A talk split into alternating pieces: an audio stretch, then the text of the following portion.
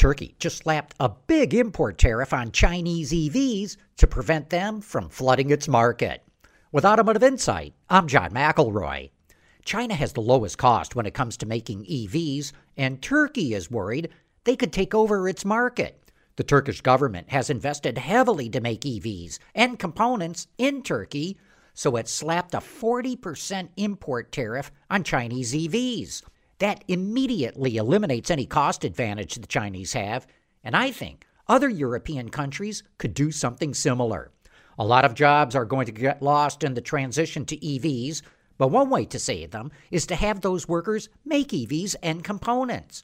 But if Chinese EVs eat up a big chunk of the market, those jobs just go away. I think it's likely that powerful unions in Europe will pressure the EU to start imposing tariffs to protect their jobs. With Automotive Insight, I'm John McElroy, WWJ News Radio 950.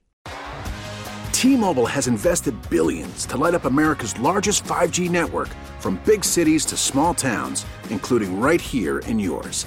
And great coverage is just the beginning. Right now, families and small businesses can save up to 20% versus AT&T and Verizon when they switch. Visit your local T-Mobile store today.